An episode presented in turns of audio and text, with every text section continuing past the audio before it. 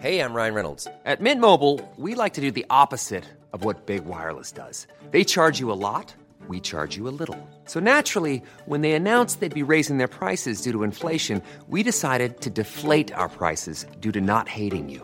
That's right. We're cutting the price of Mint Unlimited from $30 a month to just $15 a month. Give it a try at mintmobile.com slash switch. $45 upfront for three months plus taxes and fees. Promo rate for new customers for limited time. Unlimited more than 40 gigabytes per month. Slows. Full terms at mintmobile.com.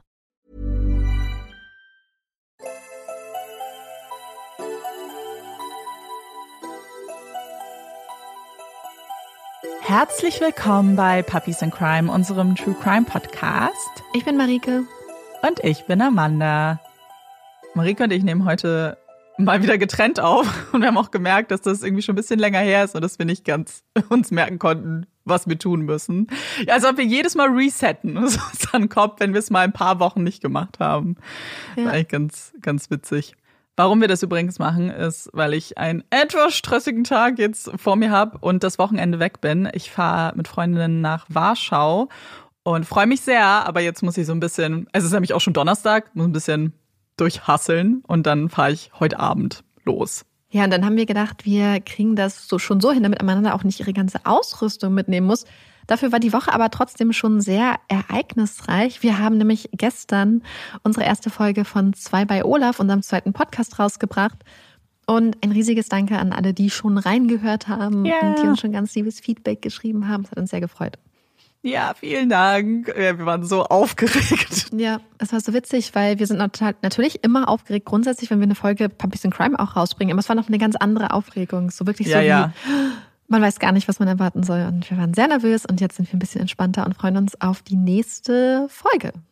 Marika hat ja den Fall für uns heute vorbereitet. Bevor wir ihr aber lauschen können, kommt hier ein bisschen Werbung. Wie ihr vielleicht wisst, ist am 8. März Weltfrauentag, was in Berlin übrigens auch ein Feiertag ist, was Amanda und ich sehr schön finden.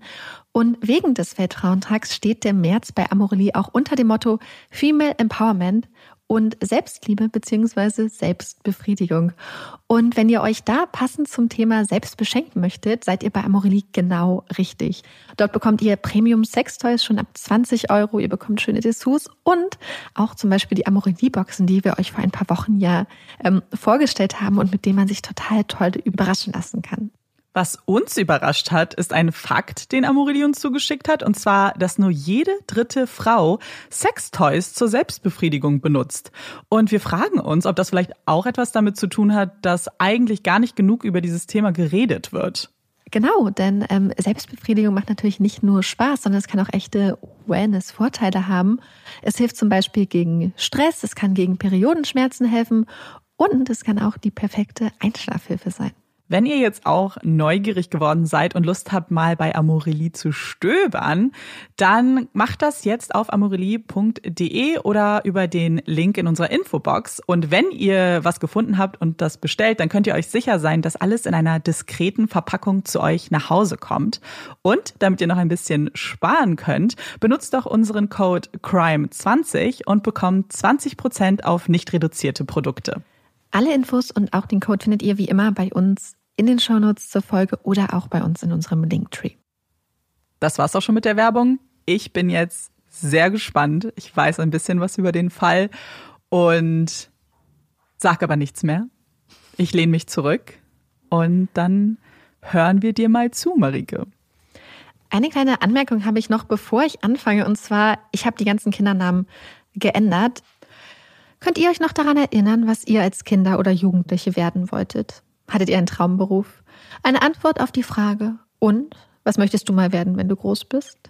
Ein Beruf, den ihr in Freundschaftsbücher geschrieben habt. Und falls ja, könnt ihr euch noch daran erinnern, warum ihr genau diesen Beruf ausüben wolltet? Gab es einen bestimmten Grund? Ein Vorbild, einen prägenden Moment, eine besondere Erfahrung? Für Rob Hunter stand schon früh fest. Er will Lehrer werden. Eine Entscheidung, geprägt von vielen Momenten und Erfahrungen. Da war sein Vater gewesen, der ihm immer wieder gesagt hatte, dass er ein gutes Gehirn habe, dass er sich weiterbilden solle, dass er bestimmt einen guten Lehrer abgeben würde. Worte eines hart arbeitenden australischen Farmers, die seinen Sohn über die Jahre bestärken und beflügeln würden. Da war auch sein Grundschullehrer Mr. Knight gewesen, der den jungen Rob regelmäßig ermahnen musste, doch endlich mit dem Quasseln aufzuhören und sich dem Unterricht zu widmen. Einmal während der Pause hatten Rob und Mr. Knight unerwarteterweise ein Gespräch angefangen. Mr. Knight war aufmerksam gewesen, hatte Fragen gestellt, hatte sich die Zeit genommen, Rob wirklich zuzuhören und ihn als ebenbürtigen Gesprächspartner behandelt.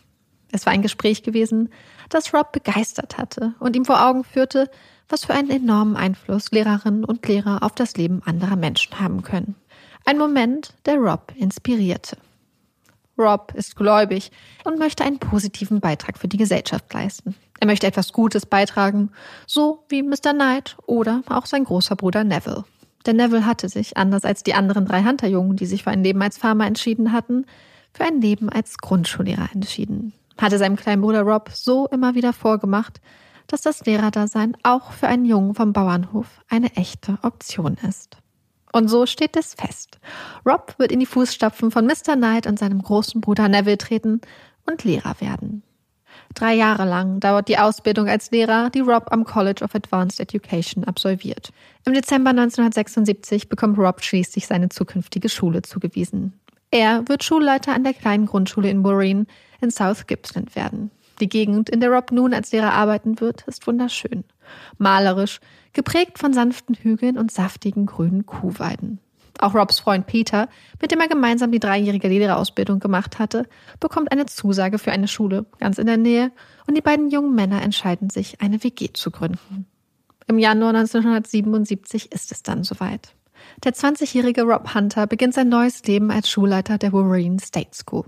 Er bekommt einen Schlüsselbund, man führt ihn über das Gelände und zeigt ihm die Gebäude, erklärt ihm alles Wichtige und ja, dann viel Glück. Rob ist nun Schulleiter und mehr oder weniger ganz auf sich alleine gestellt. Er hat keine Kollegen, kein Sekretariat, keinen Hausmeister. Rob ist jetzt alles in einem. Schulleiter, Lehrer für alle Fächer, Lehrer für alle Klassen. Er putzt, repariert, macht die Buchhaltung, ist Seelsorger und Ansprechpartner für alles und jeden. So ist das halt in einer kleinen ländlichen Schule im Australien der 70er Jahre. Ganz schön viel Verantwortung für einen 20-jährigen Mann. Das weiß Rob und er ist fest entschlossen, dieser riesigen Aufgabe gerecht zu werden.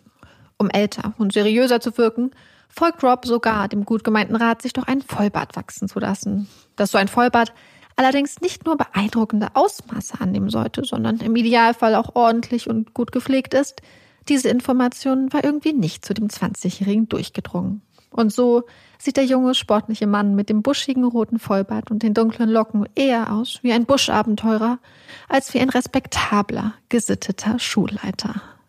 Sollte bei den Eltern oder den Kindern der kleinen Marine State School jedoch irgendwelche Zweifel, ob Robs Befähigung zum Schulleiter, Schrägstrich Lehrer bestehen, so werden diese höflich zurückgehalten. Rob wird herzlich von den Menschen des kleinen Ortes in Empfang genommen und bei einem gemeinsamen Willkommensbarbecue können sich alle von der aufgeschlossenen und engagierten Art des Neuankömmlings überzeugen.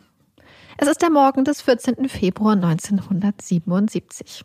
Valentinstag oder für Rob Tag 9 als Schulleiter, Schrägstrich Lehrer der Marine State School. Acht Tage als Schulleiter, Schrägstrich Lehrer, hat Rob schon erfolgreich hinter sich gebracht und langsam aber sicher findet der junge Mann seinen eigenen Trott. Die Begeisterung, die Rob für seine Schüler und Schülerinnen empfindet, scheint auf Gegenseitigkeit zu beruhen. Neun Kinder, sechs Mädchen und drei Jungs gehen auf Robs kleine Schule. Viele von ihnen sind verwandt, sind Geschwister und Cousins oder Cousinen. Die Stimmung ist vertraut, familiär. Man kennt einander nur zu gut und gibt aufeinander Acht. Es ist ein angenehmer Sommermorgen und als Rob um kurz nach 8 Uhr morgens an der Schule ankommt, spielen schon einige der Kinder auf dem Gelände. Die kleine Grundschule liegt etwas für sich, ein ruhiger, von Wald und Wiesen umgebener Ort. Gut eine halbe Stunde später, um Viertel vor neun, öffnet Rob die Tür des kompakten weißen Schulgebäudes. Die Schule ist klein und gemütlich. Sie hat nur ein Klassenzimmer, in dem alle Kinder, unabhängig von Alter und Klasse, gleichzeitig unterrichtet werden. Kaum hat Rob die Tür aufgeschlossen, strömen auch schon die ersten Kinder in den Raum. Sie hängen ihre Jacken auf, stellen ihre Sachen an ihre Plätze und berichten ihrem neuen Klassenlehrer von allerlei aufregenden Sachen, die ihnen auf dem Herzen liegen. Und obwohl Rob eigentlich noch ein paar Vorbereitungen für den Tag zu treffen hat, nimmt er sich die Zeit, jedem der Kinder zumindest ein paar Minuten Aufmerksamkeit zu schenken und ihren Geschichten zu lauschen, ehe er sich dem Rest seiner Aufgaben widmet. Um Viertel nach neun geht der Schultag in der Warren State School dann offiziell mit dem Singen der australischen Nationalhymne und dem Aufsagen des australischen Treuegelöbnisses los. Danach begibt sich die kleine zehnköpfige Truppe aus Kindern und Lehrer auf eine kurze Wanderung über das Schulgelände, um ein paar spannende Dinge über Eukalyptusbäume zu lernen. Zurück im Klassenzimmer geht es dann mit dem sogenannten Morning Talk weiter. Ein kleines Ritual, bei dem jedes der Kinder die Möglichkeit hat, dem Rest der Klasse etwas von seinem oder ihrem Wochenende zu erzählen. Anschließend widmen die Jungs und Mädchen sich ihren jeweiligen Aufgaben, lernen Buchstaben, Zahlen oder besprechen aktuelle Entwicklungen aus der Zeitung. Um halb elf steht schon die erste Pause an. Die Kinder schnappen sich ihre Kekse und ihr Obst und finden sich nach und nach auf dem Schulhof zum Spielen ein, während Rob im Klassenzimmer zurückbleibt, um ihre Aufgaben zu korrigieren. Doch kaum, dass das letzte Kind das Klassenzimmer verlassen hat und ein bisschen Ruhe eingekehrt ist, schreckt Rob schon wieder auf. Mr. Hunter, Mr. Hunter. Schreiend rennen die Kinder zurück in den Klassenraum. Panik spiegelt sich auf ihren Gesichtern. Da draußen ist ein Mann mit einer Waffe. Er hat uns gesagt, dass wir wieder reingehen sollen. Er hat eine Maske über dem Gesicht. Rob springt auf und eilt zur Tür. Er picht darauf, das mögliche Missverständnis schnell aufzuklären. Vielleicht haben die Kinder einfach einen Jäger gesehen, haben irgendetwas falsch verstanden. Vielleicht. Aber Rob überlegt, was, wenn nicht? Als Rob aus dem Vorraum der Schule einen Blick nach draußen wirft, sieht er sofort, dass es da kein Missverständnis gab, dass seine Schülerinnen und Schüler nicht übertrieben oder falsch interpretiert haben. Da, vor ihrer kleinen Schule, steht ein maskierter Mann. In der Hand hält er eine rote Sporttasche, in der anderen eine Schusswaffe. Geh wieder rein und setz dich hin. Der Mann gestikuliert in die Richtung der Schule. Keine Spielchen, sonst erschieße ich dich. Alarmiert tritt Rob den Rückzug an und lässt sich auf einem Stuhl nieder. Die Kinder sitzen nun alle auf ihren Plätzen, beobachten irritiert und unsicher den maskierten Mann mit der Waffe, der da jetzt auf einmal schwer atmend in ihrem Klassenzimmer steht. Die Maske, die der Mann trägt, ist selbst gebastelt. Die Mütze eines Fußballvereins mit provisorisch ausgeschnittenen Schlitzen für die Augen lässt die untere Gesichtshälfte des Mannes frei. Er trägt einen dunkelblauen Pullover, dunkelblaue Jeans mit Gürtel und graue Handschuhe. Rob überlegt. Vielleicht müssen sie einfach ein paar Minuten ruhig bleiben und das Spiel mitspielen. Machen, was der Maskierte mit der Waffe von ihnen verlangt. Vielleicht haut er dann wieder ab. Vielleicht ist der Spuk dann nach ein paar Minuten vorbei. Vielleicht, vielleicht, vielleicht. Mach keine fucking Dummheiten, sonst werden Köpfe rollen, sagt der Mann. Es sind Worte, die Rob erschüttern. Nicht nur die massive Gewalt, die der Mann da gerade angedroht hat, lässt den jungen Mann einen Schauer über den Rücken laufen. Auch die Tatsache, dass der Mann das Wort fucking vor den Kindern benutzt hat, entsetzt Rob. Macht, was ich sage und niemandem wird etwas passieren. Er sei kein besonders gewalttätiger Mann. Solange alle tun würden, was er von ihnen verlangt, würde alles gut werden. Er würde sie jetzt alle fesseln. Er würde ihnen aber nichts tun. Er müsse sie nur eine Zeit lang mitnehmen. Rob sieht den Schweiß vom Kiefer des Mannes tropfen. Der Mann steht unter Strom. Er ist verzweifelt. Rob überlegt. Ich könnte Ihnen einen Scheck schreiben. Wie viel würden Sie denn gerne haben? Rob blickt immer noch in den Lauf der Pistole, hofft inständig, dass der Mann auf sein Angebot eingehen wird, dass er dem Schrecken so ein Ende setzen kann. Doch der Maskierte lehnt ab. Das sei nicht die Art von Geld, auf die er es abgesehen habe. Worte, die nicht besonders zuversichtlich stimmen. Rob beobachtet besorgt seine Schülerinnen und Schüler. Er sieht die Angst in den Augen der Kinder, sieht die unsicheren, suchenden Blicke. Er muss ruhig bleiben, zumindest nach außen, für die Kinder. Er darf ihnen nicht noch mehr Angst machen, als sie sowieso schon haben. Wie heißt du? Eine der Kinderstimmen klingt durch die angespannte Ruhe.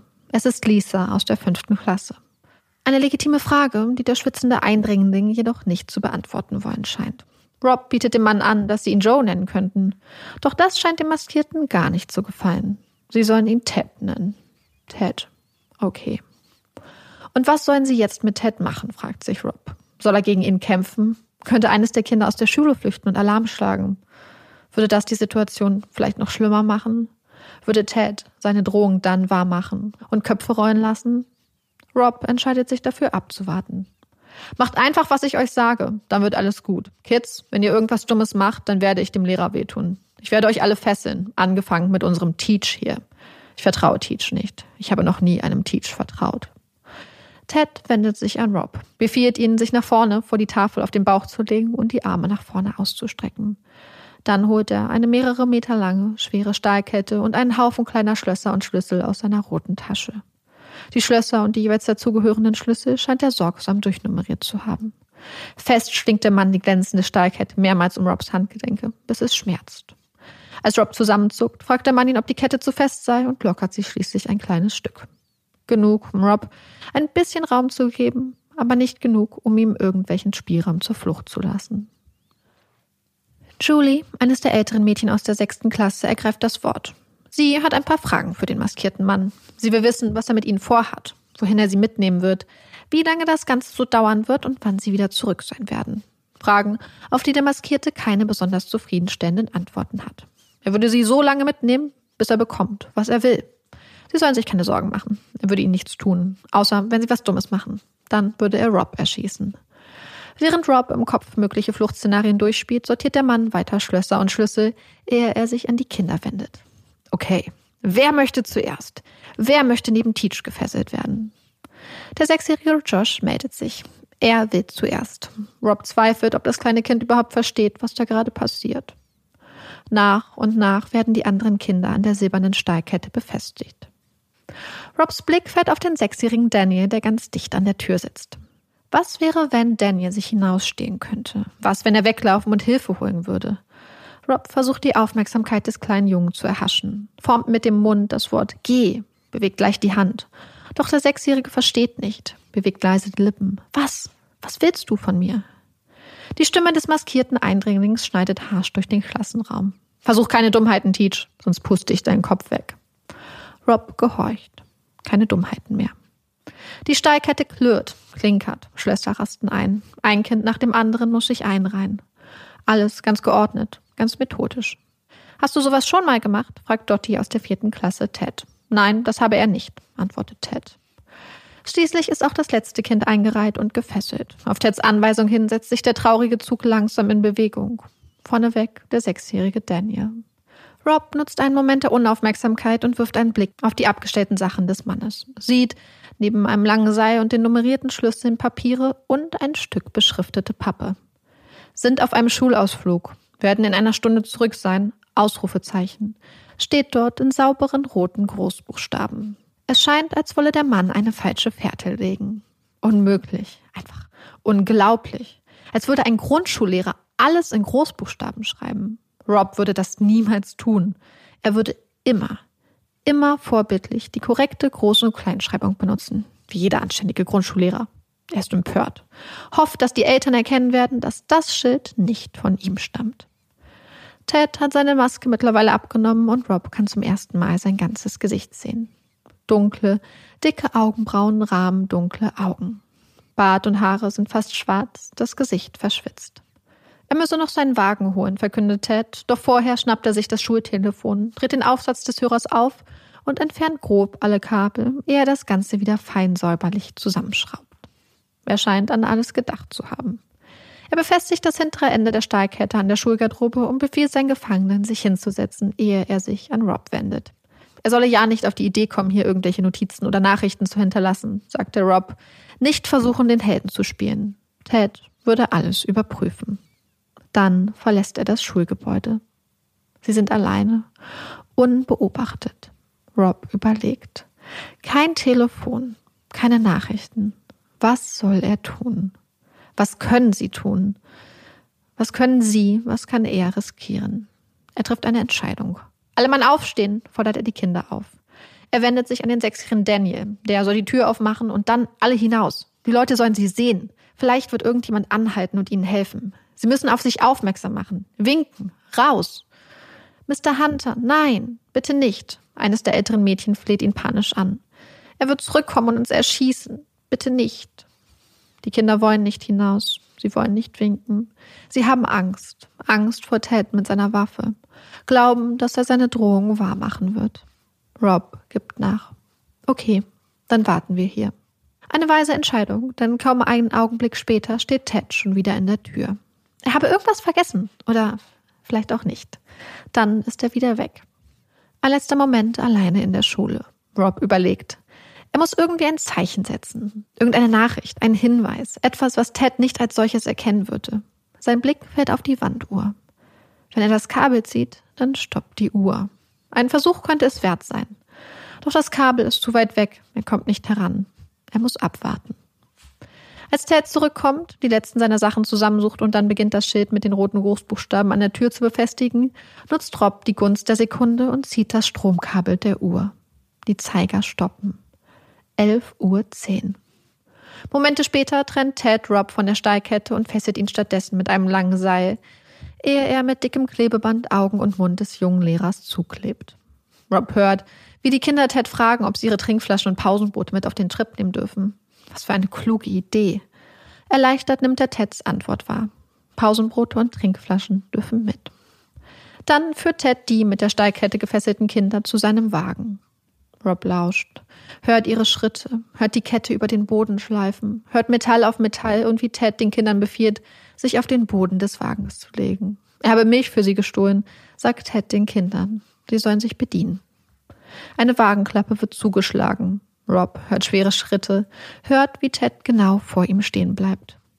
Wird er ihn jetzt erschießen? Okay, Teach, komm, hoch mit dir. Du kommst mit mir nach vorne.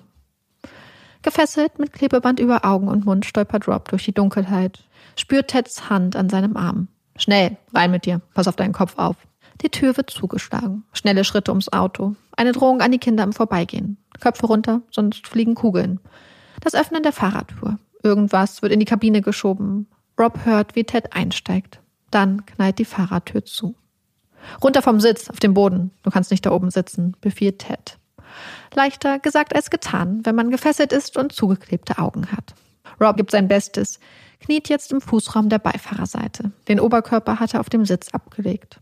Es ist unglaublich unbequem, unglaublich unsicher. Er erhält die gleiche Drohung wie die Kinder. Halt deinen Kopf unten, wenn wir an wem vorbeifahren, sonst rollt er. Dann geht die Teufelsfahrt los. Schon bald lässt der Wagen die glatten, geteerten Straßen hinter sich und schießt in einem Wahnsinnstempo über raue, unbefestigte Wege.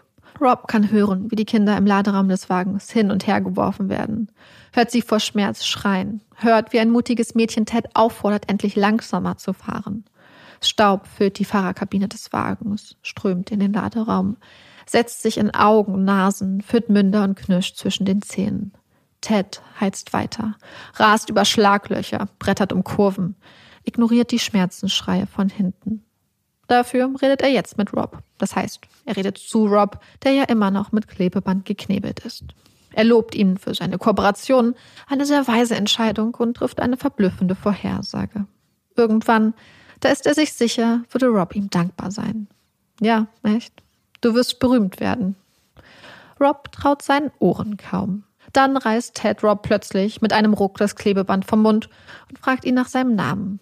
Er plane das Ganze schon seit einiger Zeit, verkündet Ted. Und er, also Rob, sei nun mal der Glückliche. Rob fehlen die Worte. Ihm ist schlecht. Unglaublich schlecht. Er muss sich übergeben. Bricht wieder und wieder, bis er nicht mehr kann. Bis seine Kleidung und der Autositz voller Erbrochenem sind. Alles okay? fragt Ted. Alles okay, sagt Rob. Rob hört, wie das Fenster heruntergekurbelt wird und frische Luft in die Fahrerkabine strömt. Dann spürt er, wie Ted ihm mit einem Stück Stoff über das Gesicht, über sein Hemd und den Beifahrersitz wischt. Ob er wohl ein ordentliches Lösegeld für sie erhalten werde, wundert Ted sich laut, will wissen, ob Rob es für möglich halten würde, dass er 40.000 Dollar bekommen könnte. Ted sagt, dass er in den Ruhestand gehen möchte. In den Ruhestand. Ted ist Mitte 20. Irgendwann wird die Fahrt weniger ruckelig, das Auto leiser. Sie scheinen zurück auf befestigten Straßen zu sein. Ein Glück. Der Wagen hält. Wieder eine Drohung an die Kinder im Laderaum. Das Übliche. Nichts tun, sonst Schüsse. Sie kennen das Spiel. Rob hört Papier rascheln, hört Ted leise vor sich hin murmeln. Ted will wissen, ob Rob einen Ausweis oder sowas bei sich habe. Nein, Rob hat nichts dabei. Dann braucht er ein Stück von seiner Hose, Ted Ted ihm mit. Ein Stück von seiner Hose. Er hört ja wohl nicht recht, denkt Rob. Doch Ted nimmt eine Schere und schneidet ein mehrere Zentimeter großes Loch hinten in Robs Hose. So, das kommt jetzt zusammen mit Teds Lösegeldforderung in einen Umschlag und wird zu einer großen australischen Tageszeitung geschickt. Bleib, wo du bist, Teach. Versuch nichts Dummes. Du weißt, was sonst passiert. Ich brauche nur eine Sekunde. Rob hört, wie Ted aussteigt und einen kurzen Moment später schon wieder da ist. Was Rob zu diesem Zeitpunkt nicht ahnt, nicht ahnen kann, ist, dass er gerade fast zu Hause ist. Dass das kleine Postamt, in dem Ted die Lösegeldforderung abgibt, nur knapp 100 Meter von dem Häuschen liegt, in das er und Peter wenige Wochen zuvor gezogen waren. Und Rob kann auch nicht ahnen, wie lächerlich, wie abstrus die Forderungen sind, die Ted in seinem Brief stellt. Denn Ted will nicht nur Geld. Seine Forderungen, die er an den Bildungsminister richtet, beginnen mit den Worten Hello Maggot, sprich Hallo Made, und erstrecken sich über zehn fein säuberlich geschriebene Seiten. Runde 2, schreibt Ted auf der ersten Seite. Schreibt, dass er den Lehrer und die Schüler der Warren State Primary School entführt habe. Wenn seine Forderungen und Bedingungen nicht erfüllt werden würden, dann würde er die Geiseln töten. Dann zählt er seine Forderungen auf. A. Die Freilassung der folgenden 17 Personen aus dem Gefängnis. Darunter die Namen von 17 Schwerverbrechern. B. 7 Millionen Dollar in Klammern USA. C. 100 Kilo reines lateinamerikanisches Kokain. D.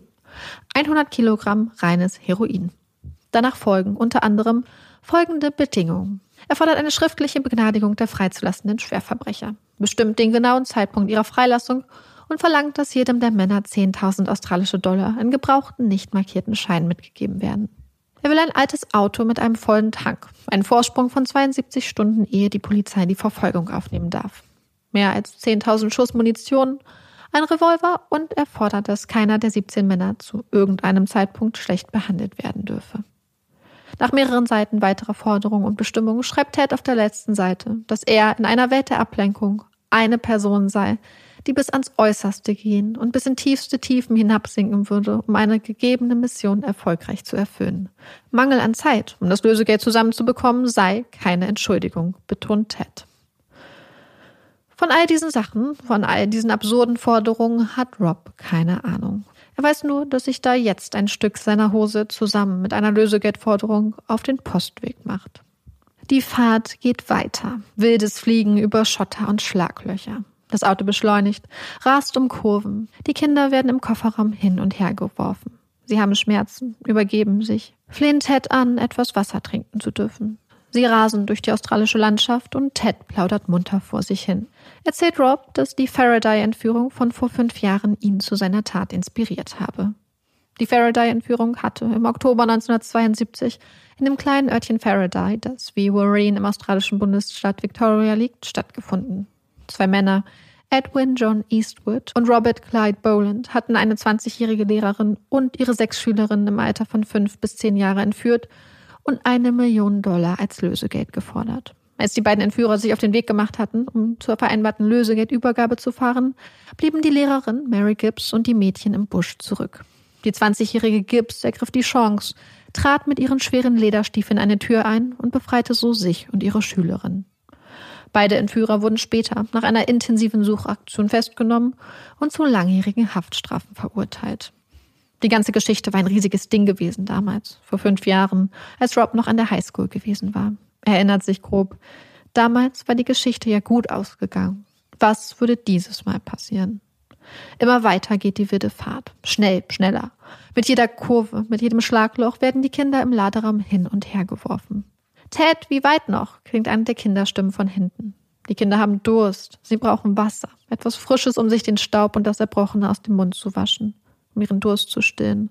Auch Rob sehnt sich danach, den ekelhaften, sauren Geschmack aus seinem Mund zu spüren. Doch Ted hält nicht an. Immer wieder hört Rob, wie andere Fahrzeuge an ihnen vorbeifahren. Leisere Autos, lautere Trucks. Auch jetzt kann er wieder ein Fahrzeug hören. Lautes Dröhnen, das immer näher kommt. Ein Truck. Es wird lauter, lauter. Ted flucht. Rob spürt, wie der Wagen zur Seite gedrückt wird, wird hin und her geschleudert. Er hört Metall kreischen, Kinder schreien, kleine Körper, die gegen die Wände des Laderaums prallen, dazwischen Flüche. Und dann auf einmal steht der Wagen. Der Motor ist aus. Scheiß Holztransporter, sagt Ted.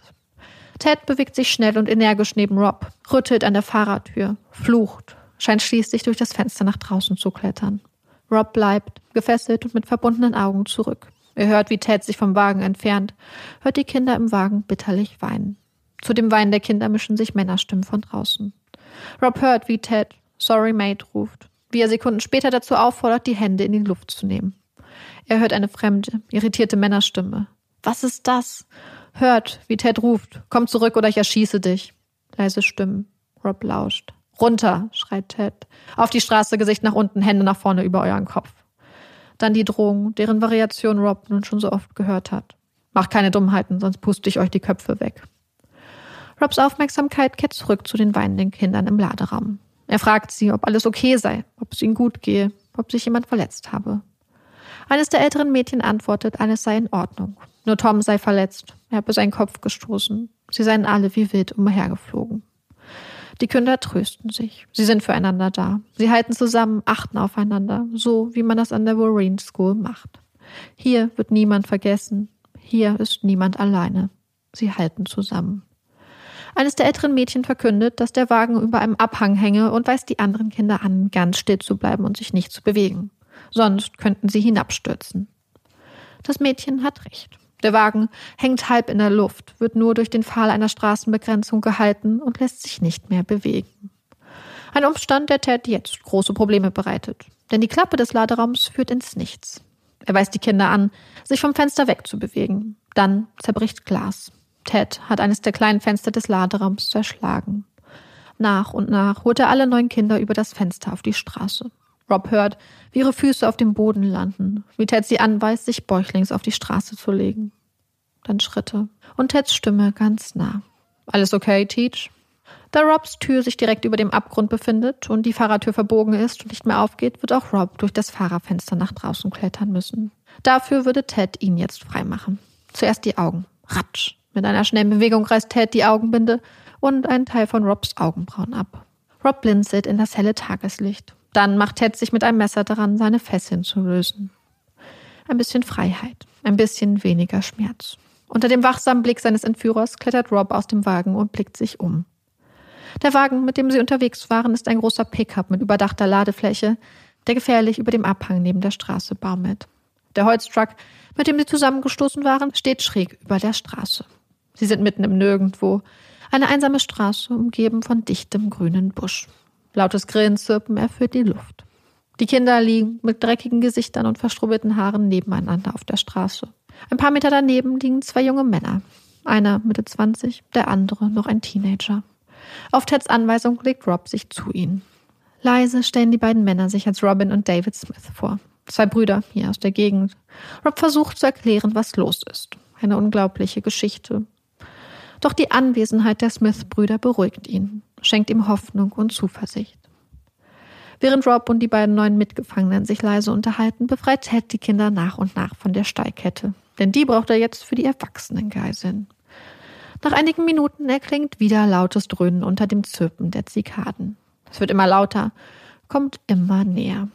Ted schlendert, scheinbar ganz entspannt in Richtung des ankommenden Wagens, der auf der anderen Seite des die Straße versperrenden Holztrucks zum Stehen kommt. Sie hören, wie Ted freundlich um Hilfe bittet, hören das Knallen von Trucktüren und dann Hände hoch.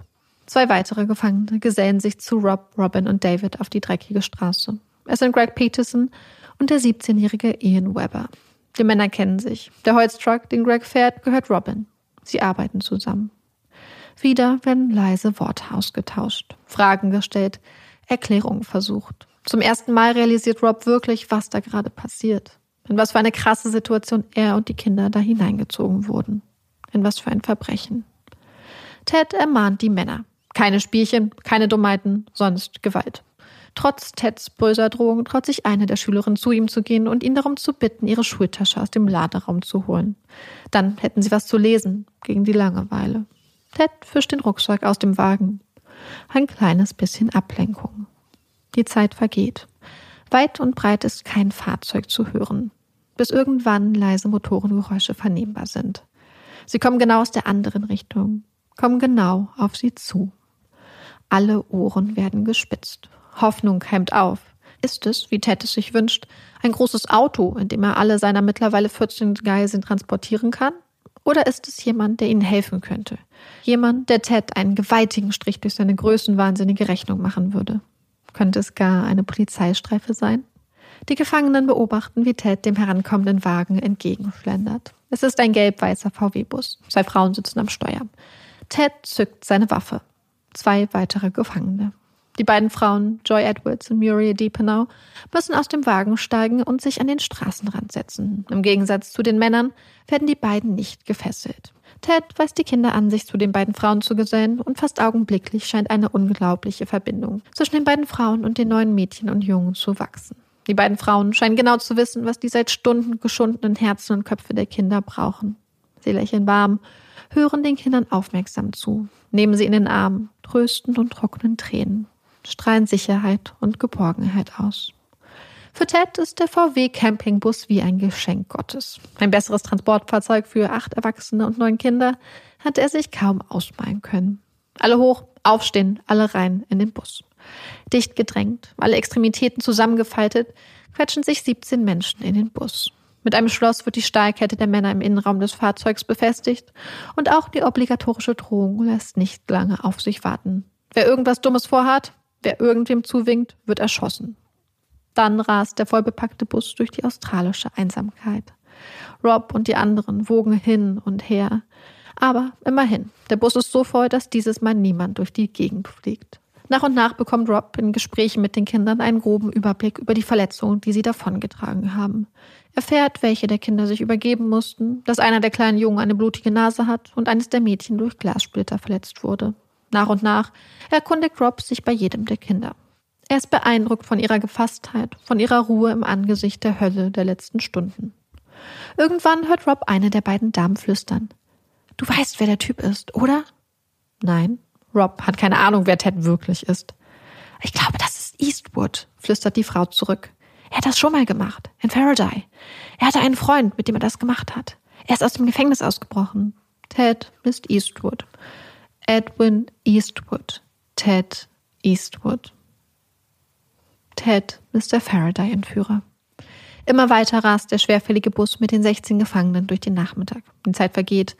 Die Landschaft verändert sich. Wird flacher, trockener. Irgendwann biegt der Bus auf eine kleine Nebenstraße ab. Fünf Minuten noch, verkündet Ted Eastwood. Nach einigen Kilometern Fahrt durch ein grünes Nirgendwo kommen sie schließlich an eine kleine Lichtung. Endstation. Hier. Viele, viele Kilometer von der Zivilisation entfernt hat Eastwood alles für sie vorbereitet. Zuerst müssen die Männer den Bus verlassen, müssen sich zu Fuße eines riesigen Baumes auf den Boden legen und die Hände nach vorne ausstrecken. Eastwood kettet die Steilkette um den dicken Stamm des Baumes. Dann dürfen auch die beiden Frauen und die Kinder aussteigen. Sie werden nicht angekettet. Langsam richtet sich das kleine, unfreiwillige Camp ein. Die Frauen verteilen Decken, drehen die Runde mit Wasser, Milch und Dosenfleisch. Schnell wird klar, dass Eastwoods Berechnungen nicht aufgehen. Statt für ihn eine Handvoll Kinder und eine Lehrkraft muss das von ihm gestohlene Essen nun für 17 Menschen reichen. Die Rationen sind entsprechend mager. Doch nach einem langen, anstrengenden Tag ohne Essen sind die kleinen Stückchen Dosenfleisch ein wahrer Genuss. Mit Waffe und Radio macht Eastwood es sich auf einem Campingstuhl bequem und beobachtet von dort aufmerksam seine Gefangenen. Die Männer sitzen ruhig um den Baum und die Frauen unterhalten sich angeregt mit den Kindern. Ab und zu klingt helles Kinderlachen durch den Abend. Es wird entschieden, dass die drei Jungs die Nacht im VW-Bus verbringen dürfen, während die sechs Mädchen an der Seite von Joy und Muriel draußen schlafen werden. Die Stimmung ist entspannt. Die abendliche Ruhe scheint die Gemüter etwas abgekühlt zu haben und Joy, Muriel und die Mädchen verwickeln Eastwood in ein Gespräch. Das Thema Eastwoods kriminelle Karriere und die Faraday-Entführung. Eastwood scheint mächtig stolz auf seine kriminelle Energie und seine Machenschaften zu sein. Die Warren-Entführung scheint er jedoch als sein Meisterstück anzusehen. Warren wird viel größer werden als Faraday, sagt er voraus, wird ihn noch viel berühmter machen. Und wenn die Polizei ihn schnappt, bevor das passiert, verkündet Eastwood stolz, werde er auf sie schießen. Wenn er fällt, dann fällt er nicht alleine. Eine äußerst beunruhigende Aussage. Die Gefangenen erfahren im Zuge des Gesprächs auch, dass ihr Schicksal rein zufällig war. Eastwood hatte eigentlich die Allenby State School entführen wollen, doch da waren zu viele Leute vor Ort gewesen. Also habe er sich dann dafür entschieden, die Holston State School zu entführen. Doch auf dem Weg dahin war er falsch abgebogen und schließlich in Warren gelandet. Seinen Fehler habe er erst im Gespräch mit den Kindern bemerkt. Die Stunden vergehen. Dunkelheit breitet sich über dem Camp aus. Jede Stunde lauschen Eastwood und seine Gefangenen gebannt den Nachrichten im Radio, warten darauf, etwas über ihre Entführung zu hören. In den 21 Uhr Nachrichten fällt zum ersten Mal der Name Warren. Ein kurzer Beitrag. Lehrer und Kinder verschwunden. Doch mit jeder Stunde werden die Beiträge länger. Das Wort Entführung fällt. Irgendwann erklingen Flugzeuge und Helikopterrotoren in der Nacht. Die Suchteams? Rob hofft. Hofft so sehr, dass jemand das kleine Camp entdeckt, dem Horror endlich ein Ende setzt. Doch die Flugzeuge und Helikopter werden wieder leiser. Niemand weiß, dass sie hier sind. In den frühen Morgenstunden fallen Rob schließlich die Augen zu. Es wird langsam hell, als er durch die leisen Stimmen der anderen Männer geweckt wird. Wo ist Robin? fragt eine Stimme. Wo ist Robin? Rob blickt sich um. Robin ist tatsächlich weg. Einfach verschwunden. Ist aus dem Camp geflüchtet und auf dem Weg in die Zivilisation. Hoffnung keimt auf. Er hält mit der aufgehenden Sonne das Camp. Alle sind mucksmäuschenstill. Jede weitere Minute, die Eastwood da auf seinem Campingstuhl schläft, ist eine Minute mehr vor Robin. Plötzlich ertönen die Nachrichten aus dem Radio und Eastwood rührt sich, blinzelt, die Luft wird angehalten. Alle blicken auf den Mann mit der Waffe, auf ihren Entführer, bang, was jetzt passieren wird, hoffen, dass er Robins Abwesenheit nicht sofort bemerken wird. Eastwood steht auf, streckt sich und blickt sich um. Dann fällt sein Blick auf den Baum, auf die Männer, die Kette. Er flucht, rastet aus. Alle ins Auto, los, los, rein in das verfickte Auto. Sie quetschen sich in den Bus und die Fahrt geht los. Eastwood ist außer sich, rast durch den frühen Morgen. Nach einigen Minuten schneller Fahrt kommt ihnen ein Polizeiauto mit Blaulicht und schreienden Sirenen entgegen. Der Polizist am Steuer fordert Eastwood mit einer Geste zum Anhalten auf. Doch Eastwood dreht plötzlich von der Straße ab biegt in einen Feldweg, der nach ein paar Metern in einer Weide endet. Sackgasse. Verdammte Scheiße. Eastwood wendet. Die Fahrt geht weiter. Immer mehr Polizeiwagen schließen sich der Jagd an und rasen hinter dem gelb-weißen Bus durch den Sommermorgen. Die Fahrt wird immer wilder, immer verzweifelter, immer gefährlicher. Stöße fliegen durch die Luft. Das Auto wird getroffen. Verzweifelte Panik führt jede Ritze des Wagens. Die Fahrt wird immer unsicherer. Einer der Reifen ist durchschossen. Eastwood kann kaum noch die Spur halten, kommt von der Straße ab, wieder zurück. Der Reifen wird immer lauter. Eastwood nimmt den Fuß vom Gas. Er hält den Wagen mitten auf der Straße an. Es ist vorbei. Er öffnet die Fahrertür, steigt aus, nimmt die Hände in die Luft. Kinderweinen erfüllt das Innere des Wagens. Es ist vorbei. Es ist vorbei. Alles gut. Alles gut.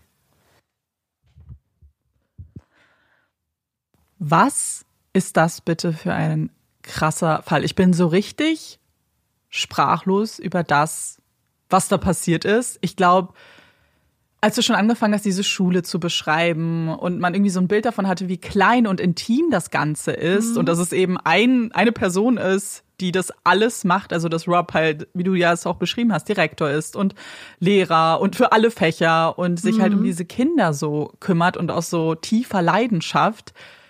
Und dann diese, diese Odyssee und dieses, das muss, ich, ich bin wirklich, wirklich sprachlos. Und es ist ganz interessant, dass auch dieses, was du ansprichst, dieses familiäre, dieses Kleine, und das ist auch das, was diese Schulen damals in Australien ausgemacht hat. Es gab damals ganz viele von diesen kleinen Schulen und ich weiß nicht, wie das ist bei unseren älteren Hörerinnen und Hörern. Weil zum Beispiel meine Eltern sind ja auch ähm, quasi für die Grundschule auch, auch so eine kleine Dorfschule gegangen mit ganz vielen Kindern, so eine ganz, ganz kleine Schule. Das gab es ja früher in Deutschland auch teilweise. Und in Australien war das in den 70er Jahren noch total normal. Und nach der Tat von Edward Ted Eastwood war das dann auch so für viele dieser Schulen das Ende, weil man gesagt hat, dass es einfach unsicher ist. Und ähm, mhm. ja, also hatte das einfach weitreichende Auswirkungen. Ich möchte, bevor wir über irgendwas anderes reden, einmal kurz zu meiner Quelle kommen, weil die war unglaublich wichtig und war auch tatsächlich der Grund, warum ich den Fall überhaupt gemacht hatte. Denn ich wollte ein anderes Buch, was ich als Quelle in Erwägung gezogen hatte, für einen anderen Fall wollte ich so ein bisschen, ähm, ein bisschen recherchieren und bin dann zufällig auf dieses Buch gestoßen und habe gedacht, oh mein Gott, das hört sich so gut an, da möchte ich unbedingt einen Fall zu machen. Und zwar heißt das Buch Day 9 at Warren und ist geschrieben von Rob Hunter. Mm. Sprich unserem Schulleiter Schrägstrich Lehrer.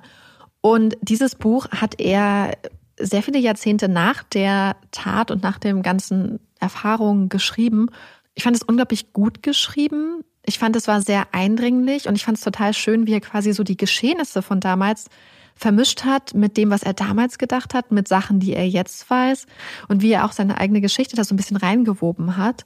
Und das fand ich total beeindruckend einfach. Und was ich total toll finde an ihm auch, ist, dass er das auch alles sehr transparent gestaltet hat. Er hat nämlich zum Beispiel extra im Vorwort, aber auch danach nochmal geschrieben, dass er teilweise zum Beispiel Sachen ganz anders wahrgenommen hatte oder ganz anders in Erinnerung mhm. hatte oder dass er sich erst als er angefangen hat, für das Buch zu recherchieren, viele überhaupt an Sachen erinnert hat, dass er vieles verdrängt hatte, dass, dass er sich an viele der Aspekte komplett anders ähm, erinnert hat und dass auch jetzt, meint er, immer noch bestimmte Widersprüche da sind, die sich wahrscheinlich gar nicht so schnell auflösen lassen, einfach weil man nicht genau weiß, wie es tatsächlich war, weil die Erinnerungen einfach mit der Zeit überschrieben und geändert werden.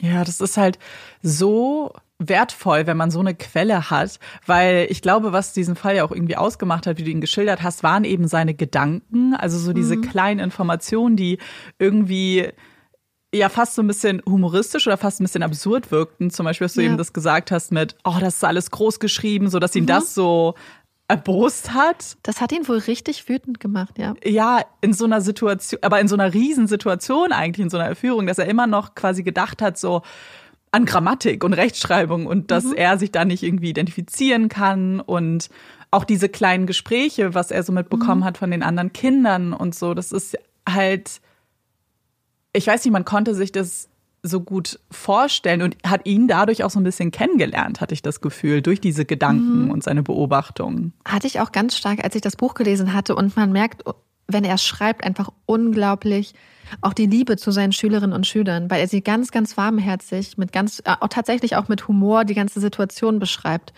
Und es ist mhm. so ein mhm. bisschen so Humor auch sich selber gegenüber und glaube ich auch Humor in Angesicht der Umstände. Aber sein, seinen Schülerinnen und Schülern gegenüber ist er einfach unglaublich warmherzig und auch, glaube ich, unglaublich beeindruckt davon, wie die Kinder damit umgegangen sind, wie, wie smart die Kinder ja. auch in vielen Situationen gehandelt haben, weil zum Beispiel haben ja die älteren Schülerinnen dann Ted gefragt, ob sie ihre, ihr Trinken und ihr Essen mitnehmen dürfen, wenn sie jetzt ja. einen längeren Ausflug machen. Und er meint, er wäre gar nicht auf die Idee gekommen. Und das war natürlich total total das gute, total der gute Gedanke. Und auch zum Beispiel, dass die eine Schülerin dann auf sich getraut hat, auf ihren Entführer zuzugehen und zu sagen, wir möchten bitte die Bücher haben, die da hinten im Auto mhm. sind, weil wir möchten was lesen. Und er beschreibt das einfach total gut und ähm, hat das dem Ganzen einfach so ein krasses Gesicht gegeben.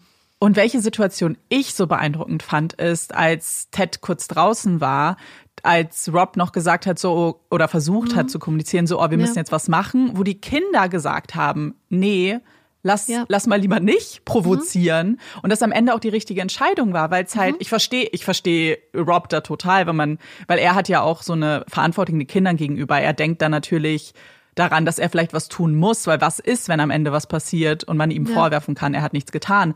Aber dass die Kinder in dem Moment das Gefühl hatten, also dass die Kinder den Entführer sofort ernst genommen haben und all das, was er ihnen angedroht hat, auch total mhm. ernst genommen haben, was man in so einer Situation ja. natürlich auch machen muss, ne? weil Ted ist ja unberechenbar dann in diesem Fall.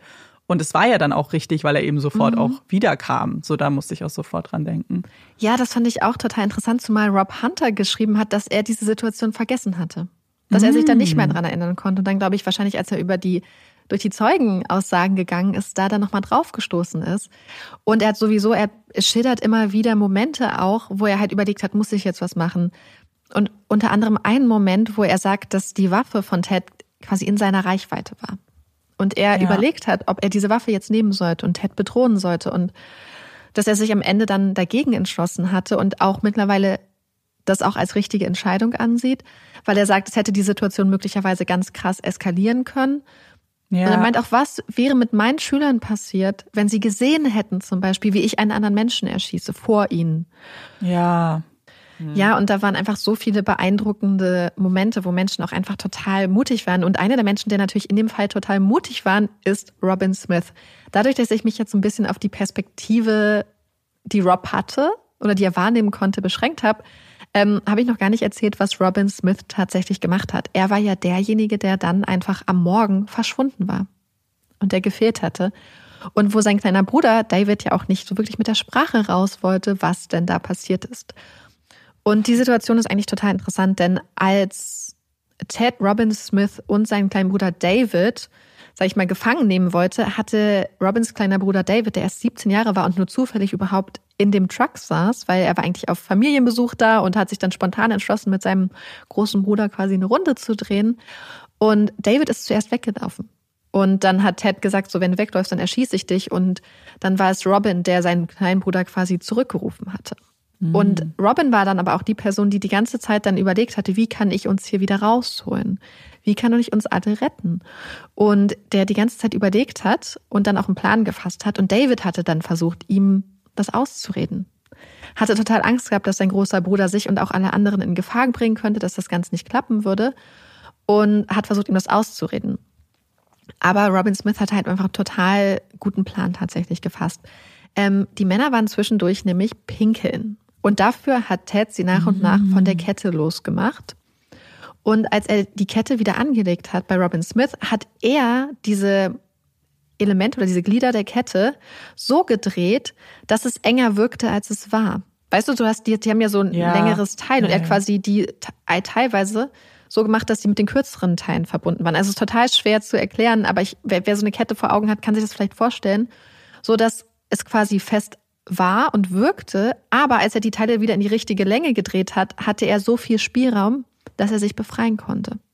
Und dann saß er einfach stundenlang da, hat so getan, als ob er noch gefesselt wäre und hat darauf gewartet und gehofft, dass Ted irgendwann einschlafen würde. Und vor allem, dass der Wind so laut sein würde, dass er so ein bisschen sich so verstecken konnte unter diesem Geräusch und hat dann tatsächlich irgendwann seine Chance ergriffen und ist barfuß dann durch dieses Camp gelaufen bis zur nächsten, ja, bis zu diesem Weg und ist dann die nächsten zehn Kilometer gelaufen, zu Fuß gelaufen, ohne Pause, ohne anzuhalten, bis zum nächsten Haus. Und das Haus, an das er gekommen ist, war so ein einsam stehendes Haus. Und dort hat er an die Tür geklopft und wollte, dass die Leute die Polizei rufen und hat zu dem Mann gesagt, ruf, rufen Sie die Polizei. Das Problem war, dass das aber Menschen waren, die gerade erst nach Australien gezogen waren, sodass der Vater der Familie gar kein Englisch verstanden hat, wirklich. Er hat das Wort Polizei verstanden und wollte auf keinen Fall die Polizei rufen. Robin konnte ihm halt auch nicht erklären, warum er die Polizei rufen sollte, bis dann die Tochter des Mannes kam, die gut Englisch konnte und die das dann für ihren Vater übersetzen konnte, sodass sie dann Hilfe rufen konnte. Und Robin hatte eigentlich geplant, sich dann zurück zum Camp zu stehen und so zu tun, als wäre nichts gewesen, damit sie dann darauf warten können, dass quasi die Polizei kommt. Und das hat er dann aber nicht geschafft, weil Ted vorher ja aufgewacht ist. Aber durch Robin waren dann natürlich die, die Polizei alarmiert, wusste, wo der Entführer und die Entführten sind, wie die Situation ist, wie viele Leute involviert sind, mit welchem Auto sie unterwegs waren und hatten quasi alle wichtigen Informationen, die sie am Ende gebraucht haben, auch um Ted Eastwood dann festzunehmen. Und das fand ich unglaublich beeindruckend. Und Rob Ja, Hunter sagt auch. auch, dass die alle so beeindruckt waren, auch von dieser Selbstlosigkeit, sich da aufzumachen, ähm, das so lange abzuwarten, so klug abzuwägen und alles aufs Spiel zu setzen. Weil wenn Ted gemerkt hätte, dass Robin entkommt, hätte er ihn wahrscheinlich erschossen. Oder ziemlich sicher sogar.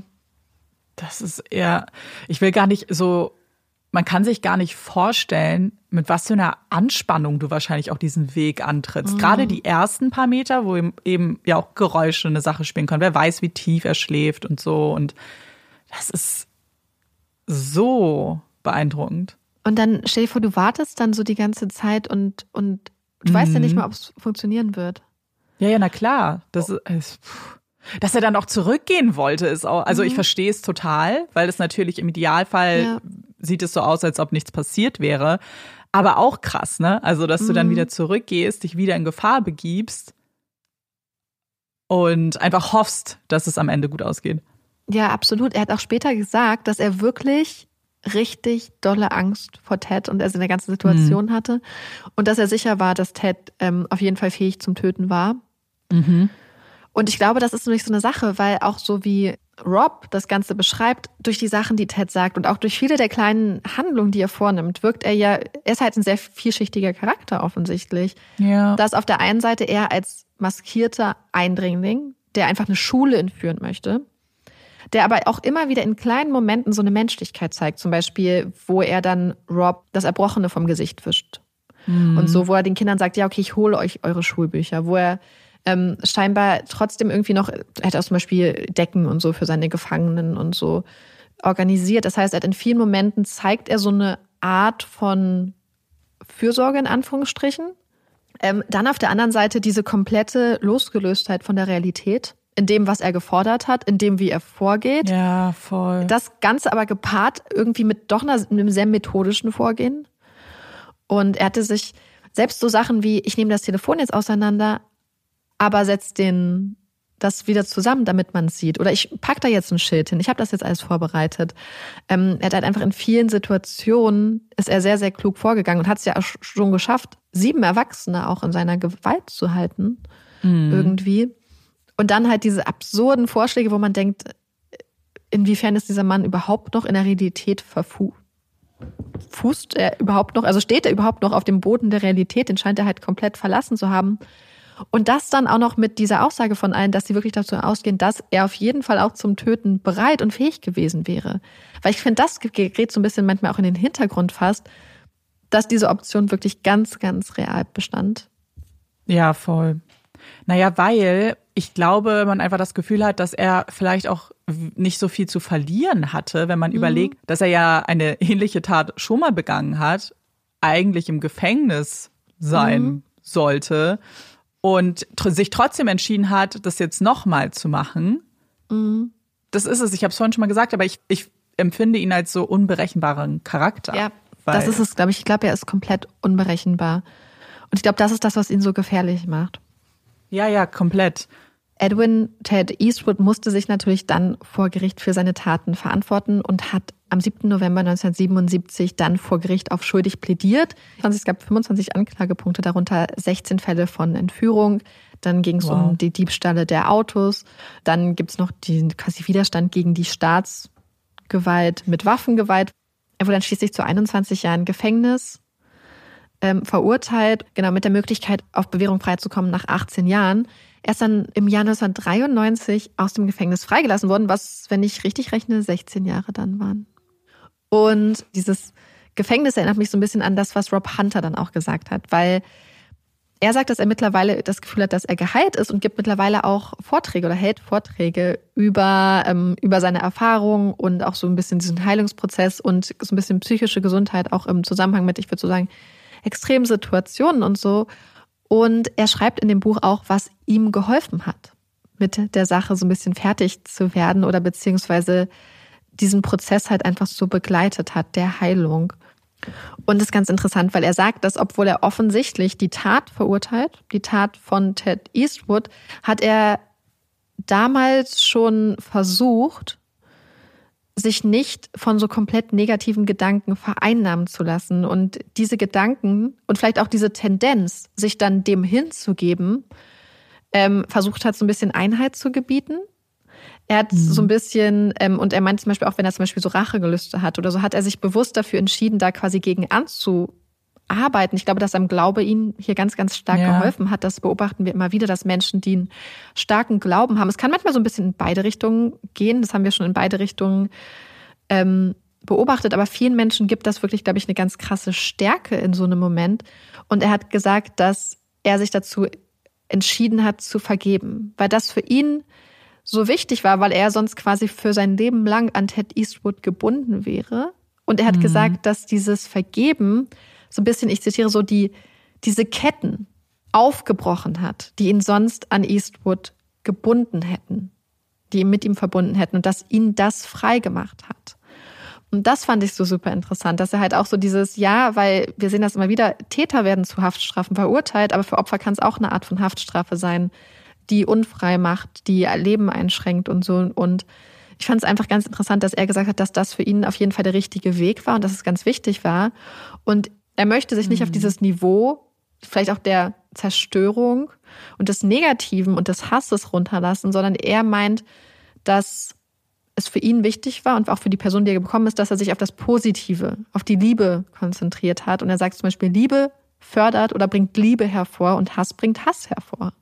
Ja, toll. Und das fand ich einfach total toll, einfach zu lesen und äh, super interessant, welche ja, wie er damit eigentlich auch umgehen konnte. Und er hat gesagt, dass man ja wirklich dann auch vielleicht die Tendenz hat, sich dann einzuigeln, mhm. sich so abzuschotten, sich komplett darauf zu konzentrieren und auch so ein bisschen darin aufzugehen und dass er glaubt, dass es ihm auch gut geht, weil er sich genau für das Gegenteil entschieden hat. Er meinte, er hat sich nicht verschlossen gegenüber seiner Familie und seinen Freunden. Er hat weiter zum Beispiel Sport gemacht, ähm, an Sportveranstaltungen teilgenommen, ist weiter zur Kirche gegangen und hat einfach versucht, diesem möglichen Tendenz, die man hat oder die vielleicht er auch gehabt hätte, etwas Positives entgegenzusetzen. Und das ist halt auch so ein Prozess und das war auch eine bewusste Entscheidung für ihn. Das ist, das ist, glaube ich, auch so das Wichtige, dass er das überhaupt entscheiden konnte und sich dafür dann entschieden hat und da dann wirklich aktiv dran gearbeitet hat. Ja. Ja, es ist halt einfach immer spannend, eben zu sehen, wie unterschiedlich Menschen mhm. mit traumatischen Ereignissen umgehen, ja. weil es ja kein richtig und falsch gibt irgendwie. Und weil man ja oftmals vielleicht gerade gar nicht unbedingt so schnell zu dem Punkt kommt, sich überhaupt irgendwas zu entscheiden, gerade wenn Gefühle mhm. eine Rolle spielen, Trauma und so weiter. Deswegen aber halt umso beeindruckender, weil er ja auch keine Hilfe oder Unterstützung jetzt von psychologischer Seite am Anfang bekommen mhm. hat, was ich auch finde total wichtig gewesen wäre. Weil ich frage mich, hat es auch ein bisschen damit zu tun, dass man das vielleicht nicht auch so ernst genommen hat, weil es ja nochmal gut ausgegangen ist, in Anführungszeichen. Also inwiefern das auch als so, so krasses Trauma, wie es war, wahrgenommen wurde zu der Zeit. Es ist ja nicht nur die Entführung und alles, sondern zum Beispiel auch äh, in der letzten Folge, dass jemand ja auch so in seine Schule eingedrungen ist, so in mhm. seinen sicheren Raum, in das, was er geliebt hat und so ein bisschen auch Kinder hier involviert hat, für die er, also es ist so auf vielen Ebenen, finde ich, ein traumatisches Erlebnis, was hätte definitiv aufgearbeitet werden müssen ich glaube, und auch alle haben das erhalten. schon sehr, sehr ernst genommen, weil wir zum Beispiel mhm. ein massives Polizeiaufgebot hatten.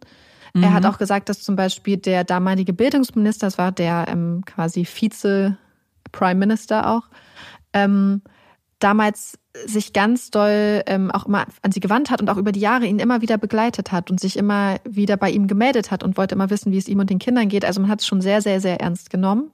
Mhm. Die Tat und man hat ja auch zum Beispiel, durften ja einige der Kinder zum Beispiel entscheiden, dass sie nicht mehr in die Schule wollten und so, obwohl das wohl auch für die Eltern teilweise eine schwierige Entscheidung war, denn in dieser kleinen Gemeinde war die Schule so das Herz der Gemeinde. Es gab Ja. in der Gemeinde keine Kirche und nichts, keinen Sportclub, es gab halt die Schule.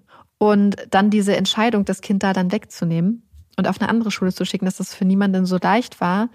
Ähm, wir wissen auch, welche Konsequenzen es ja auch für diese kleinen Schulen generell hatte dann später. Mhm, ja.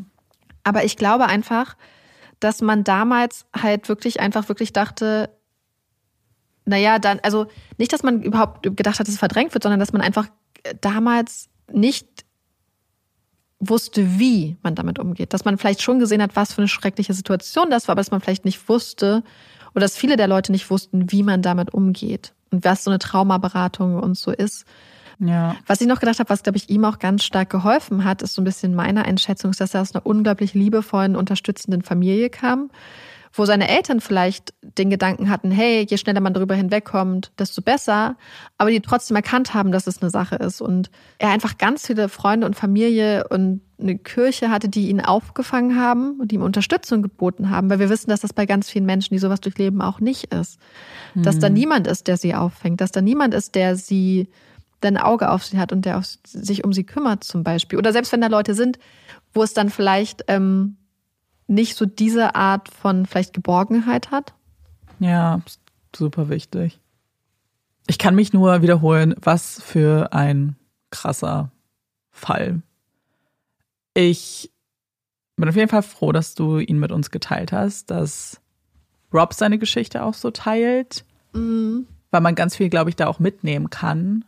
Und es wahnsinnig berührend ist, glaube ich, diese ganzen Dynamiken und diese kleinen Geschichten, auch die Frauen mit den Kindern zum Beispiel, also diese ganzen kleinen So dieser Zusammenhalt und äh, ja, ich glaube, das macht dann den Fall irgendwie auch so besonders. Was ich total beeindruckend fand, auch weil es eine Sache ist, mit der wir uns ja öfter mal zusammen auch bef- befassen, jetzt einfach im Podcast, ist, was solche Extremsituationen an Menschlichkeit und auch so hervorbringen können. Weil ich hatte das Gefühl, obwohl hier alle in so einer absoluten Ausnahmesituation waren, wirkt es doch auf mich, so wie er es geschildert hat, immer wie so eine total krasse Kooperation zwischen allen Beteiligten und dass alle Ja. Beteiligten wirklich das Ziel hatten, den Kindern soll es gut gehen. Weil zum Beispiel auch als diese krasse Verfolgungsjagd war, hat ja, ich glaube, Joy gesagt, ähm, dass er anhalten soll und zumindest die Kinder rauslassen soll. Und dass die ganze Zeit bei allem, was sie gemacht haben, immer der Gedanke war, geht's den Kindern gut? Wir, wir müssen kooperieren und Kelly McGonigal ist ja eine Autorin auch, die viel schreibt so zu ähm, Menschen und auch extreme Situationen. Und von ihr habe ich jetzt gerade auch äh, ja vor einiger Zeit ein Buch gehört und hatte ja auch zum Beispiel The Upside von, of Stress von ihr gehört. Und das passt total rein zu dem, was sie sagt, nämlich was es in Menschen auch hervorbringt und was, wozu Menschen auch fähig sind an, an positiver Kooperation. Dass nämlich solche krassen Situationen zu Solidarität auch führen können und zu so einem ganz krassen Bonding, zu so einer ganz krassen Zusammengehörigkeit irgendwie. Und, ja. und halt eben nicht zu Egoismus und zu der Stärkere setzt sich durch, sondern dass auch ganz oft das Gegen, genau das Gegenteil passiert irgendwie. Ja, dass man Rücksicht nimmt auch aufeinander und mhm. so. Ja. Voll schön. Damit wir nach diesem Fall aber ein kleines bisschen aufatmen können, kommt hier unsere Puppy Break. Yay! Wir haben ja letzte Folge schon über Babytiere geredet, und zwar Babygeparden. Ich habe andere Babytiere in den Fokus der heutigen Puppy Break gestellt. Und zwar Babyelefanten. Ich finde Babyelefanten super niedlich. Ich finde alle Babytiere super niedlich, muss ich kurz sagen. Aber ich habe etwas gelesen, was ich einfach total, total cute fand. Ich glaube, was viele über Babyelefanten wissen, ist, dass sie nach der Geburt innerhalb von 20 Minuten schon stehen können und eine Stunde nach der Geburt auch schon laufen können, was natürlich damit zu tun hat, dass sie, dass das so ein Überlebensding ist, damit sie mit der Herde mithalten können. Finde ich aber total krass. Aber ein Fakt, von dem ich noch nicht gehört habe und ihn aber super niedlich fand, ist, dass Babyelefanten an ihren Rüsseln nuckeln, genau wie wir Menschen das so an Daumen machen zur Beruhigung. Ja. Und ich habe so ein Foto gesehen davon. Und ich bin sicher, ihr kennt auch diese ganzen Videos, wo kleine Babyelefanten so ganz doll mit ihren Rüsseln spielen und so, weil ich glaube, die noch nicht so dieses Bewusstsein irgendwie so dafür haben. Und es ist einfach so, so süß. Und das wollte ich mit euch teilen. Ja, es ist, ich, ich liebe sowieso Elefanten irgendwie. Ich auch. Ich habe auch ganz viele andere Elefantenfacts noch gefunden, aber das spare ich mir dann vielleicht nochmal auf. Und heute sind Babyelefanten im Fokus, nächstes Mal dann erwachsene Elefanten. Hast du eine Empfehlung für uns? Ja, willst du anfangen? Ja, kann ich, kann ich machen. Äh, ich möchte nämlich ein Buch empfehlen und möchte das auch unbedingt jetzt machen, bevor nämlich die Serie rauskommt. Und zwar geht es um Daisy Jones and the Six von Taylor Jenkins Reid. Kommt nämlich, wie gesagt, bald die Serie raus. Und ich fand dieses Buch so, so, so cool. Deswegen würde ich auch jedem ans Herz legen, das vielleicht zu lesen, bevor die Serie noch rauskommt, wenn man das schafft und kann. Da geht es um eine fiktive Band. Es geht um Daisy Jones, wie im Titel, und The Six. Und es geht um die Geschichte, wie diese Band zusammengefunden hat und wie diese Band sich getrennt hat. Das ist nämlich ein ganz großes Mysterium und wird zum allerersten Mal in einer Art Doku aufgeklärt. Und diese Doku ist dieses Buch. Also es besteht nur aus so Interviews und Aussagen der Beteiligten, als ob man sich eben eine Doku anguckt und die Menschen dann sozusagen ihren Werdegang erzählen bis zu dem Punkt, an dem sie sich dann am Ende getrennt haben. Und es liest sich wahnsinnig schnell. Und was ich an diesem Buch eigentlich so großartig fand, sind die Charaktere, wie die Charaktere geschrieben und beschrieben sind. Ich habe selten ein Buch gelesen, in dem jede Frau einfach total toll ist und, und man mit jeder total gerne befreundet wäre. Und ich habe mir jetzt auch die Trailer angeguckt für die Serie und ich bin sehr, sehr gespannt. Ich freue mich total drauf. Ich bin ein bisschen besorgt, möchte ich sagen. Und ich weiß, dass es vielen auch so ging, die das Buch gelesen haben und jetzt den Trailer gesehen haben. Ein bestimmter Charakter, ich sag nicht wer, kommt in den Trailern nicht ganz so gut weg. Und ich habe ein bisschen Angst, dass die Serie das dann vielleicht nicht so gut darstellt, wie das Buch es getan hat. Und das wäre ganz, ganz, ganz, ganz schade.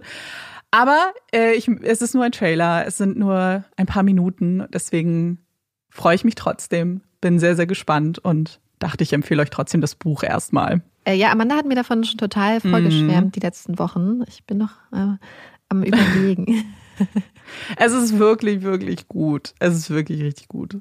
Aber ich, ich darf ja nicht nur immer deine Empfehlungen nachlesen, weil ich ja dann gar nicht selber empfehlen kann. Ja, Aber stimmt. ich habe eine Empfehlung. Beziehungsweise eigentlich ist es jetzt so ein bisschen eine doppelgemoppelte Empfehlung, weil ich habe es Neues in der Werbung schon empfohlen. Wir haben ja, ähm, Neues habe ich nämlich den Blink auch Mm. empfohlen. Und zwar möchte ich euch The Joy of Movement von Kelly McGonigal empfehlen. Von Kelly McGonigal habe ich vor ich weiß, zwei Jahren oder so schon mal The Upside of Stress empfohlen. Und das habe ich auch vorhin äh, im Gespräch erwähnt. Ich hatte ja dann den äh, Blink gefunden zu The Joy of Movement und dann war ich so, oh mein Gott, ich muss wirklich das Buch lesen, beziehungsweise im Fall von Kelly McGonigal kann ich absolut immer die Hörbücher empfehlen, weil sie das Ganze total toll vorträgt. Und gerade ein Buch, was The Joy of Movement, also die Freude quasi an der Bewegung heißt, finde ich, muss man eigentlich beim Spazierengehen und beim Aktivsein hören, wenn es möglich ist. Und in diesem Buch schreibt sie ein bisschen so auch so die soziale Komponente von Sport und von Bewegung. Und wie Kelly McGonigal ganz oft vorgeht, ist, dass sie so wissenschaftliche Erkenntnisse und Aussagen von Experten und Expertinnen total toll verbindet mit Erfahrungen von Menschen, die genau das, worüber sie dann schreibt, darstellen. Es ist oft so, es ist wie so eine Mischung aus so einer ganz vielen Erlebnisberichten von Menschen gemischt mit halt so ein bisschen dieser Wissenschaft dahinter und was es für Faktoren sind, die da reinspielen. Und ich finde, es sind immer total inspirierende Bücher, die ähm, super viele Perspektiven zeigen, die einem irgendwie immer total den, das Positive in Menschen sehen lässt. Und das finde ich total inspirierend und ich fand The Joy of Movement richtig, richtig gut. Aber das möchte ich empfehlen. Auch The Upside of Stress habe ich ja schon mal empfohlen, kann ich nochmal empfehlen. Ist wirklich gut. Sollte ich mir vielleicht auch anhören. Ich bräuchte Ne. Joy for Movement. Ich finde, also es ist wirklich total so, du siehst so Sachen, die du noch gar nicht gesehen hast, weil sie zum Beispiel am Schluss auch die, die Frage aufwirft, was wäre, wenn es eine Tablette gäbe, die quasi einem all die Vorteile geben würde, körperlich, die Bewegung einem gibt. Und selbst da sagt sie, dass aber Bewegung mehr ist. Also ich bin ja überhaupt nicht der Mensch, der jetzt zum Beispiel so ein Group Exercise machen würde, also so in einer Gruppe Sport. Ich liebe das ja hier zu Hause, meine Fitnessvideos und so zu machen und spazieren zu gehen. Aber ich habe wirklich zum ersten Mal in meinem Leben jetzt wirklich richtig überlegt, ob ich nicht irgendwas machen kann, sei es einfach mal zum Beispiel so eine lange Wanderung, die man ja auch machen kann, ähm, auch so organisiert. So, so Tageswanderungen gibt manchmal so Mammutmärsch und so, ob ich sowas mal machen möchte, weil ich einfach denke, ey, ganz ehrlich, das, was sie beschreibt, fühle ich so sehr. Warum sollte man es nicht mal ausprobieren? ja, ja, das finde ich gut. Und, und wenn man nebenbei noch spazieren geht, wenn man das hört, ist das natürlich ganz besonders cool. Oder Rad fährt. sehr, sehr. Wobei ich weiß nicht, ob man beim Radfahren Musik hören sollte. Wahrscheinlich nicht. Ich glaube, das ist zu gefährlich. Ich glaube, Leute machen das aber, oder? Ich habe da also Ich bin einmal da sehr viel drüber Feld- nachgedacht, auch in letzter Zeit. Ja, aber in Berlin würde ich es sowieso nicht machen, weil es halt super gefährlich ist. Ja, auch nicht. Wo ich auch nicht ohne Helm fahren würde. Immer wenn ich in Berlin gefahren bin, hatte ich immer einen Helm raus, einen ganz schicken Helm. Aber ähm, ich bin einmal, als ich, ich bin früher immer zur Schule gefahren und da habe ich aber immer Musik gehört, weil das so eine Stunde hin, eine Stunde zurück war. Ja. Und das größte Teil halt über so ein Feldweg.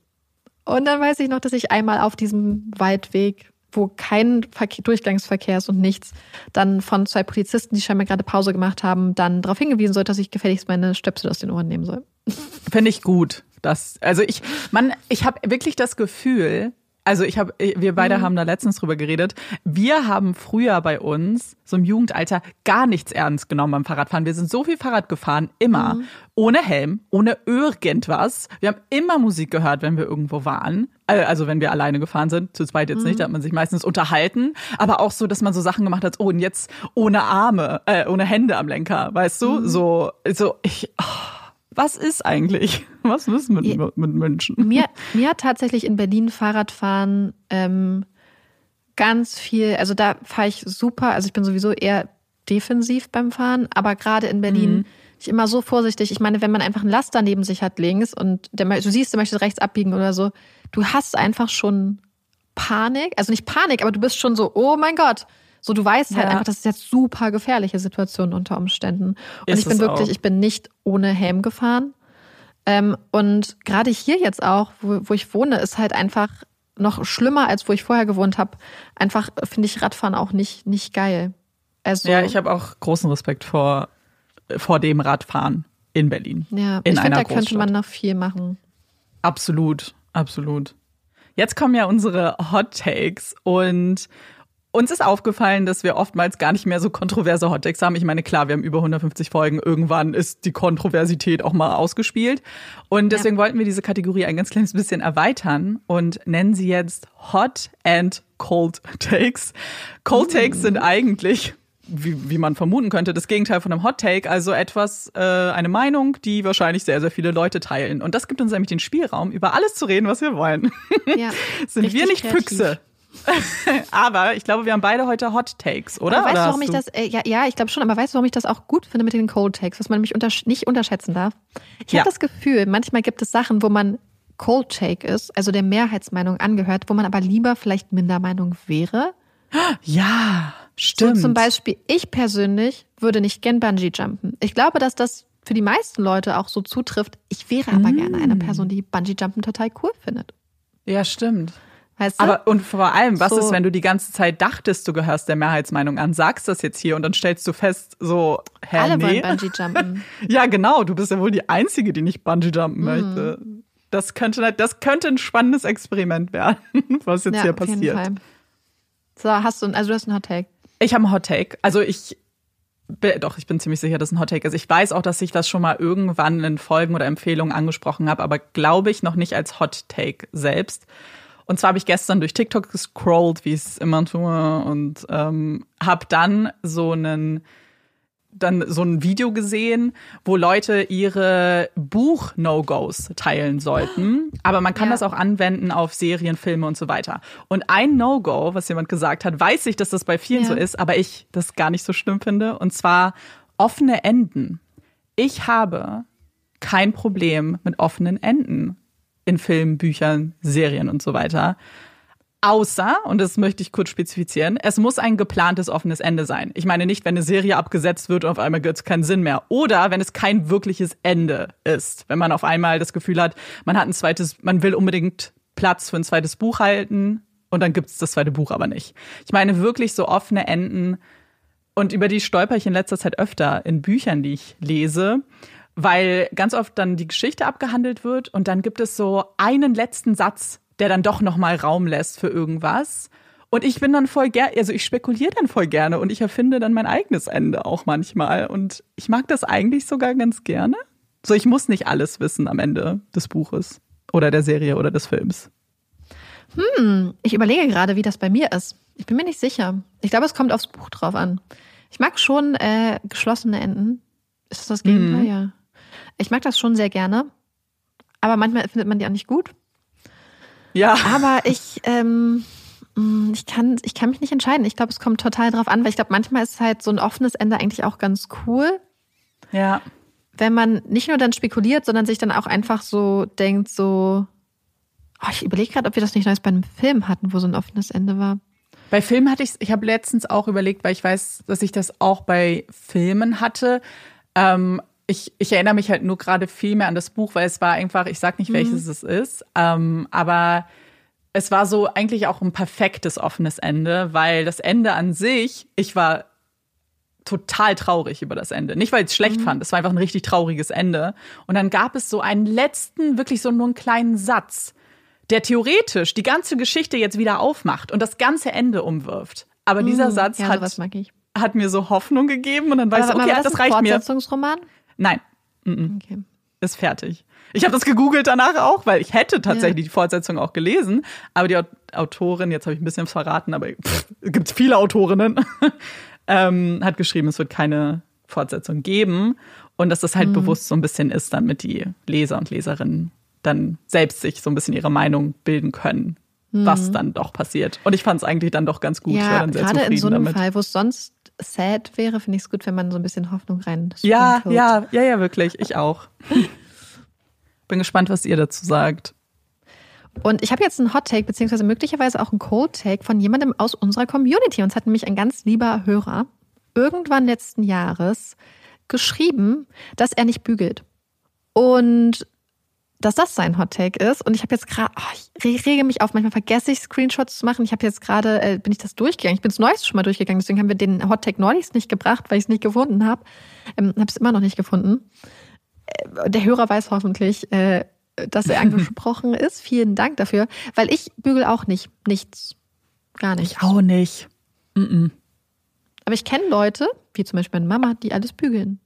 Ja, ich kenne auch Leute und ich hatte auch eine, eine ehemalige Arbeitskollegin, die auch alles gebügelt hat. Wobei schon, also deswegen eigentlich müssten wir zu der Frage definitiv eine Abstimmung machen, weil ich habe immer das Gefühl, die meisten bügeln nicht, aber das ist halt natürlich in meiner Bubble, so in meinen, in, in den, so bei den So eine Leuten vielleicht. Generationsfrage vielleicht. Ne? Ja, genau. Und Leuten in meinem Alter. Und da war sie immer, die Kollegin, eine totale Ausnahme. Weil wir alle waren so, hä? Irgendwie, sie meinte nur so, oh, heute ist Bügeltag. Und wir so, was ist Bügeltag?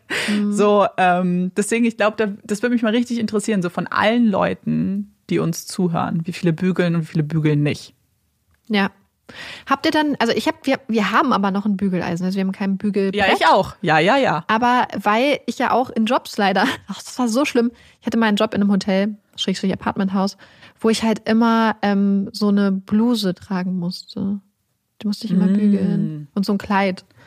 Und das musste gebügelt werden. Aber das war auch das letzte Mal. Seitdem habe ich nichts mehr gebügelt. Aber ich habe auch wenig Kleidung, die man bügeln müsste. Ich auch. Aber Wobei, die, die, ich frage mich, ob sich dann Leute, die bügeln, mich dann angucken Was? und sagen, äh, ja, doch, man sieht, dass du nicht bügelst und dass das gebügelt werden sollte.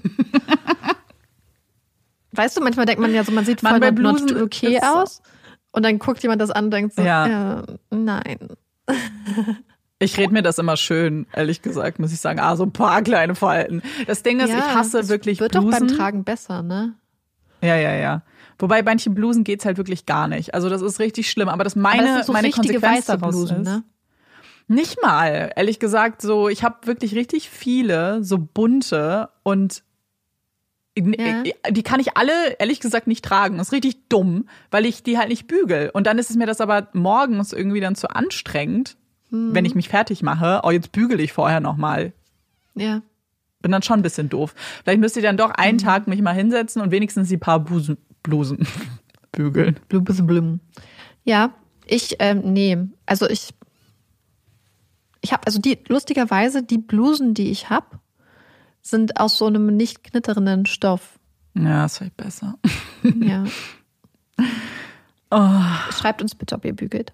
Das Ja. möchte ich, ich möchte unbedingt wissen, ob es ein Hot oder Cold Take ist. Hm, Und ich auch. Vielleicht sollten wir auch eine Abstimmung machen nach Alter, ob das damit reinführt, Ja, spielt. Ja wir machen da eine richtige Studie. Bügelt Gen Z, bügelt ihr Sachen? I don't know. Ich, also, mein, also, ich würde jetzt die Behauptung aufstellen, nein.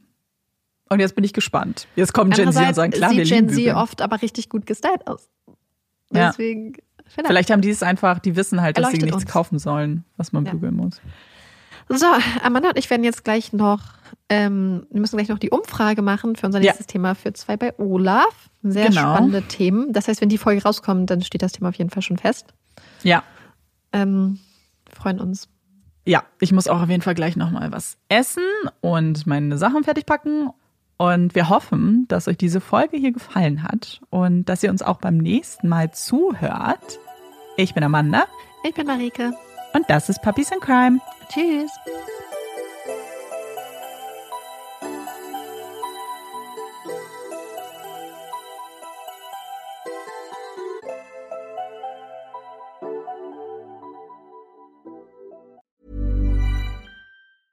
Selling a little or a lot?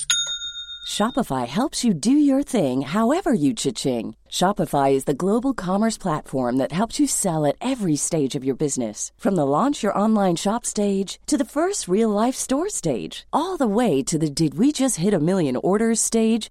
Shopify is there to help you grow. Shopify helps you turn browsers into buyers with the internet's best converting checkout. 36% better on average compared to other leading commerce platforms because businesses that grow grow with Shopify. Get a $1 per month trial period at shopify.com/work. shopify.com/work.